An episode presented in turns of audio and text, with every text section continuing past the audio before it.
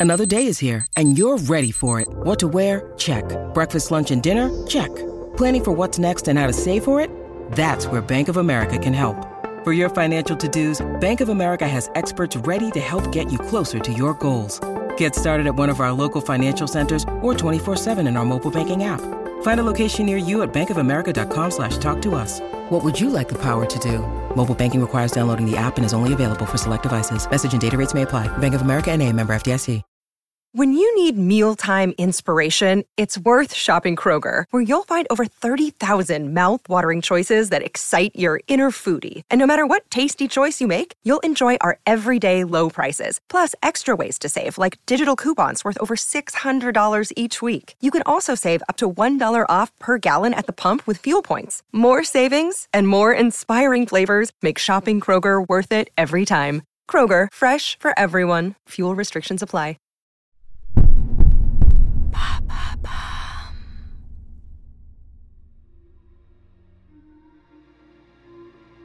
Bonjour à vous, ici Andrea, bienvenue dans True Story. Aujourd'hui, je vais vous parler de la proxénète la plus célèbre du monde. Révolutionnaire dans ses méthodes, intraitable mais maternelle avec ses jeunes protégés, elle a régné pendant 20 ans sur le milieu de la prostitution française et internationale. Car si personne ne la connaissait vraiment, elle connaissait tout le monde. Son nom, Fernande Grudet, dite Madame Claude. Découvrez sa True Story.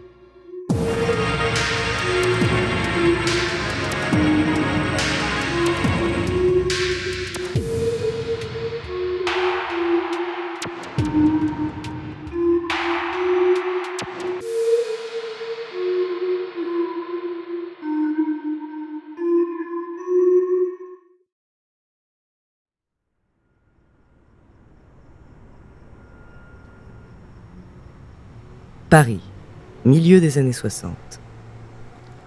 Un homme élégant marche rue Boulainvilliers dans le très chic 16e arrondissement.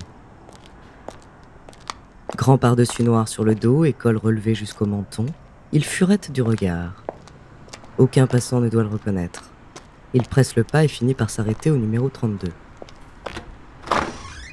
Il entre et monte les quelques marches qui le séparent de son rendez-vous du soir. L'anxiété retombe personne ne l'a vu entrer.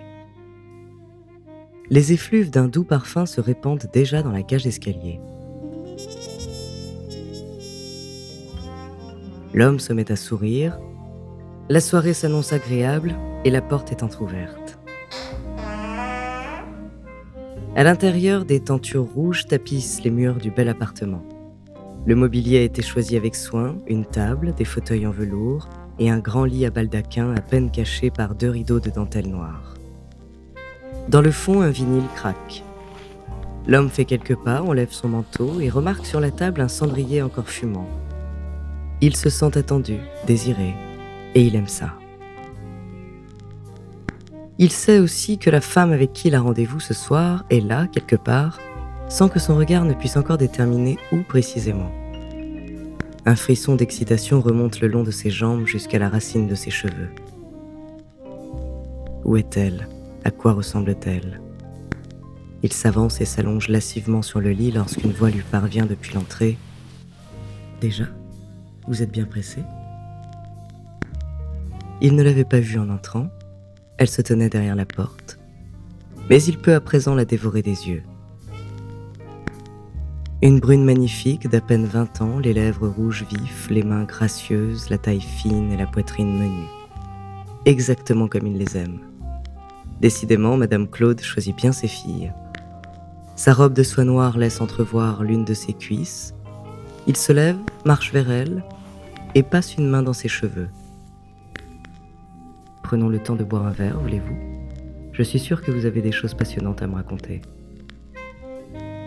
L'homme décline l'invitation en s'approchant plus encore. Il lui caresse le dos. La femme ôte délicatement sa main et s'écarte de quelques pas. Un peu de musique peut-être? Aimez-vous danser? L'homme fronce les sourcils. Le riche industriel qu'il est n'a pas l'habitude qu'on se refuse à lui. Alors une femme, payée d'avance qui plus est, c'est sans doute un jeu pour faire monter le désir. Mais il ne peut plus attendre. Il s'approche, décidé, pose une main autoritaire sur ses fesses et la pousse violemment vers le lit à baldaquin. Non, lui hurle-t-elle au visage. Silence. L'excitation laisse place à la surprise. Cette fois, aucun doute. Il ne s'agit pas d'un jeu. Il la dévisage perplexe et lui demande les raisons de son rejet. Vous n'êtes pourtant qu'une putain. Le riche industriel n'a pas le temps de réagir qu'il sent déjà la douleur sur sa joue. Un horrible rictus se dessine sur son visage. Il ramasse furieusement son par-dessus et s'en va.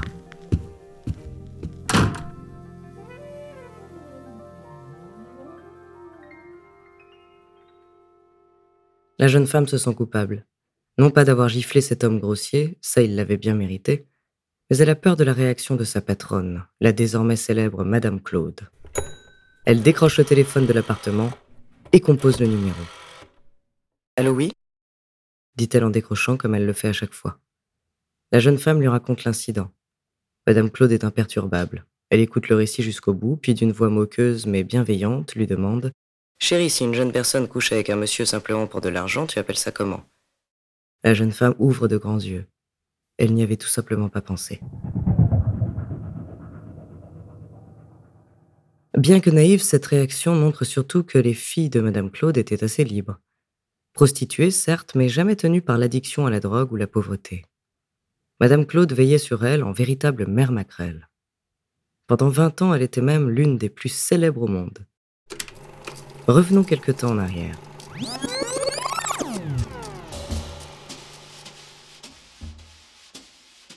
À la fin des années 1950, Fernande Grudet, de son vrai nom, a 35 ans. Mère célibataire aux origines modestes, elle prend le surnom de Madame Claude, neutre et ambivalent, et s'installe à Paris. Après avoir elle-même vendu son corps, elle décide de lancer une entreprise de prostitution. Seulement depuis 10 ans, les maisons closes sont interdites en France.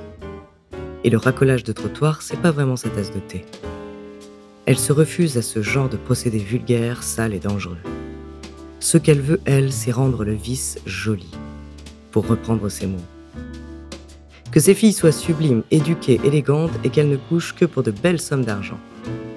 Elle monte alors un réseau et propose une gamme de luxe pour le plus vieux métier du monde. Sa clientèle, l'élite, ministres, hommes d'affaires, artistes connus. Pour s'assurer que son service reste sélect et que ses filles soient en sécurité, Madame Claude développe alors une nouvelle technique révolutionnaire. Elle fait installer chez elle un téléphone, objet rare à l'époque, et demande aux intéressés de réserver à l'avance. Aux clients de confiance, elle fait tester les nouvelles, et aux nouveaux, elle propose des filles plus chevronnées pour les tester, eux. Elle invente ce qui prendra plus tard le nom de Call Girl. Ce système de commande et de réservation va révolutionner le milieu de la prostitution dans le monde entier. Proxénète Non. Tout au plus un échange de bons services, dit-elle. Une simple mise en relation entre des hommes et des femmes. Mais les clients de Madame Claude ne sont pas les seuls à être triés sur le volet.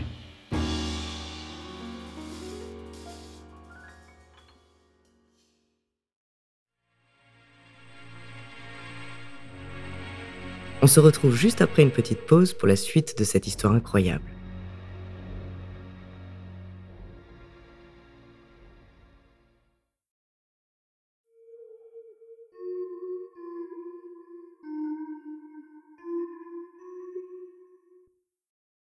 De la fin des années 50 au milieu des années 70, elle est en permanence entourée d'une trentaine de femmes sélectionnées sur des critères rigoureux. Pour appartenir à ce petit cercle, il faut avoir entre 20 et 35 ans, être belle bien sûr, mais aussi savoir parler, avoir une solide formation intellectuelle et de bonnes manières. La patronne s'en assure personnellement en faisant passer aux nouvelles recrues une batterie de tests. Elles sont ensuite systématiquement envoyées sur la table d'opération d'un chirurgien pour se faire refaire les dents, le nez, la bouche, les fesses, les seins. Et parce qu'être belle en tenue d'Ève ne suffit pas, Madame Claude les fait aussi habiller par les plus grands couturiers, Dior, Cardin, Vuitton.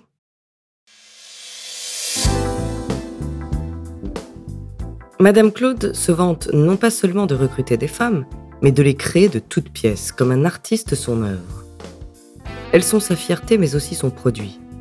Une fois le bloc de marbre informe transformé en somptueuse statue, Madame Claude les envoie se vendre pour 10 à 15 000 francs la nuit, l'équivalent de 2000 euros aujourd'hui.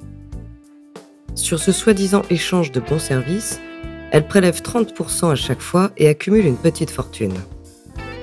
Madame Claude règne sur le milieu de la prostitution de luxe en France, mais aussi à l'international. Reine de la communication avant l'heure, elle entretient savamment la curiosité autour de ses activités. Sans jamais divulguer d'informations compromettantes, elle suggère, par des sous-entendus, les préférences sexuelles de tel ou tel ministre, l'impuissance d'un certain souverain moyen-oriental, le masochisme d'une star hollywoodienne. C'est si excitant d'entendre un milliardaire ou un chef d'État solliciter avec une voix de petit garçon ce que vous seul pouvez lui donner, peut-on lire dans ses notes? Parmi ses clients présumés, le président américain John Kennedy, l'industriel italien Giovanni Agnelli, le roi Hussein de Jordanie et bien d'autres.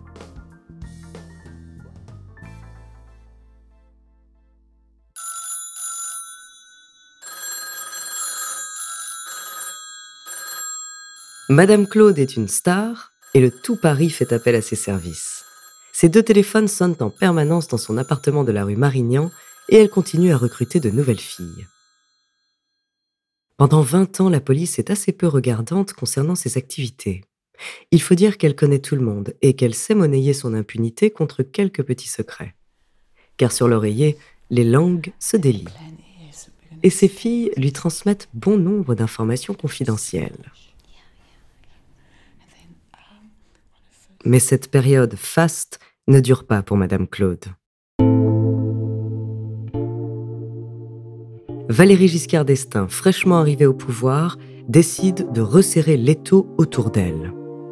Dès 1976, elle est épinglée par le fisc qui lui réclame 11 millions de francs, c'est-à-dire l'accumulation des 30% de commissions pris sur chaque passe qu'elle n'a pas déclaré.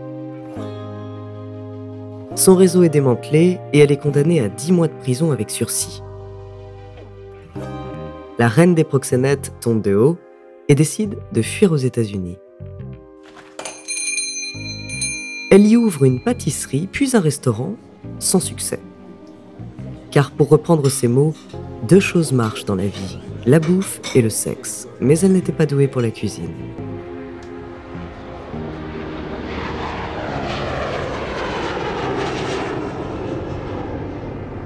Dix ans plus tard, à 60 ans, elle décide de revenir en France et de se relancer dans le proxénétisme, discrètement cette fois-ci. Mais si Madame Claude est comme une mère pour certaines de ses protégées, elle peut parfois se montrer glaciale envers les nouvelles recrues. L'une d'entre elles prend mal ses critiques et s'en va répéter à la brigade de répression du proxénétisme que la grande Madame Claude est de retour à Paris. À sa tête, l'inflexible commissaire Martine Monteil, bien décidée à la faire tomber. Cette fois, Madame Claude a affaire à une femme que la beauté de ses call girls laisse parfaitement indifférente. Une grande enquête est montée dans le secret le plus total. Les lignes téléphoniques de la maquerelle sont mises sur écoute et les preuves sont collectées les unes après les autres.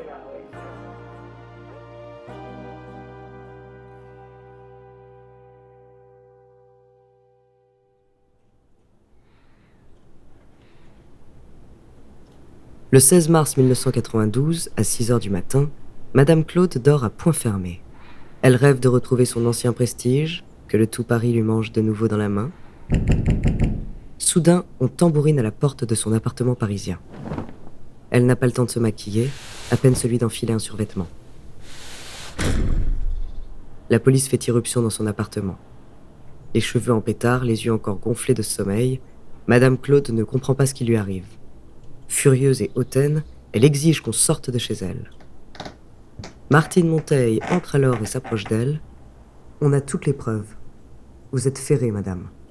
Vous allez la mettre en veilleuse, car on va vous aligner. Madame Claude est médusée par le charisme de la commissaire. Elle, qui a toujours méprisé les hommes, se retrouve à ce moment-là face à plus forte qu'elle. Elle se laisse saisir par les policiers et sagement conduire en garde à vue. Une fois au poste, Madame Claude découvre l'étendue des preuves accumulées contre elle par la brigade. Elle ne peut pas nier. Au terme d'un procès très médiatique, elle est condamnée pour proxénétisme aggravé à un an de prison ferme à Fleury-Mérogis et cinq ans d'interdiction de séjour à Paris. Elle sort du tribunal sous une marée de journalisme et de flash photos. En tailleur, pantalon de laine, veste en cachemire et brushing impeccable, elle toise du regard la populace de Paris qu'elle ne reverra plus jamais.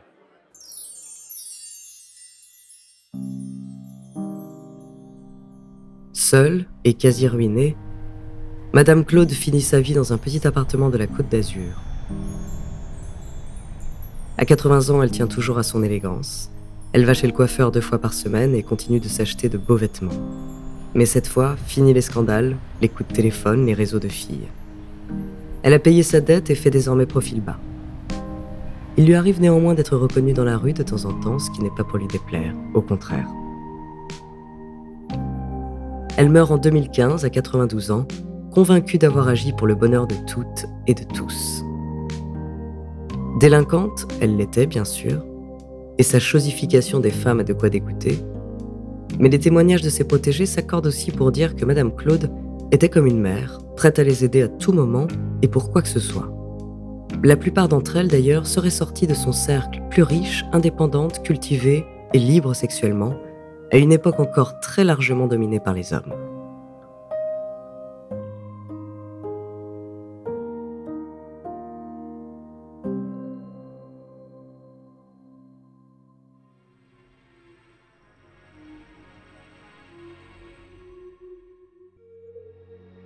Merci d'avoir écouté cet épisode de True Story.